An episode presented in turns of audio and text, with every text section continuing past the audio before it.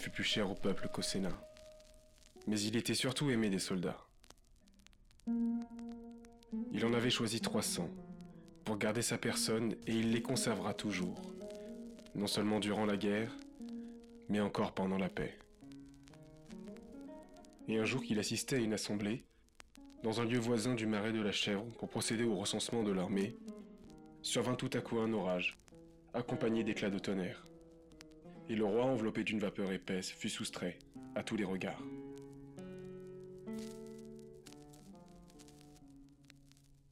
Le peuple resta quelque temps dans un morne silence.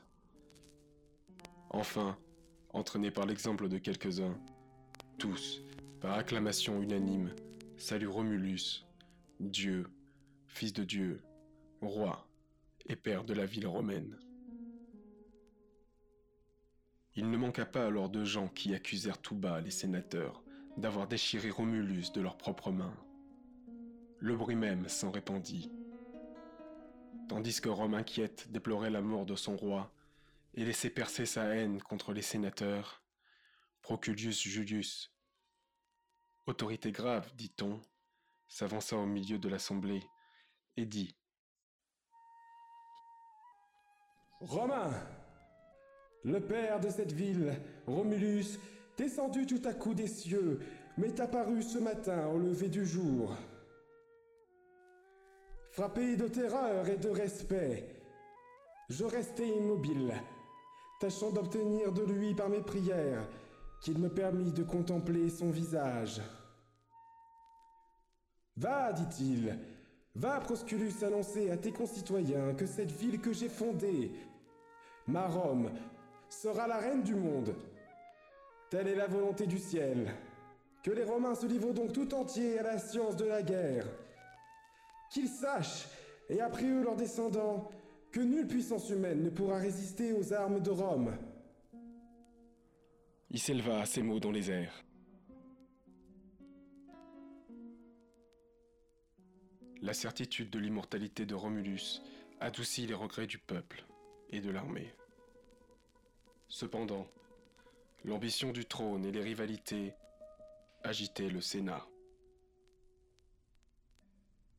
Nul, parmi ce peuple nouveau, n'ayant encore de supériorité constatée, les prétentions ne s'élevaient pas encore entre les citoyens.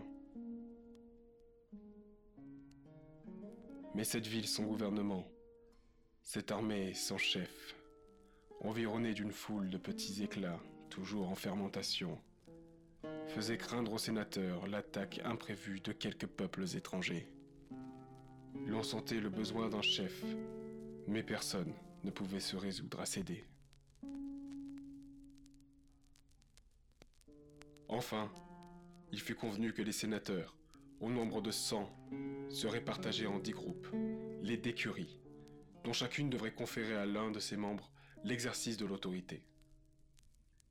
La puissance était collective. Un seul emportait les insignes. La durée en était de cinq jours pour chaque individu et à tour de rôle. La royauté resta ainsi suspendue pendant un an, et l'on donna à cette vacance le nom d'interrègne encore en usage aujourd'hui.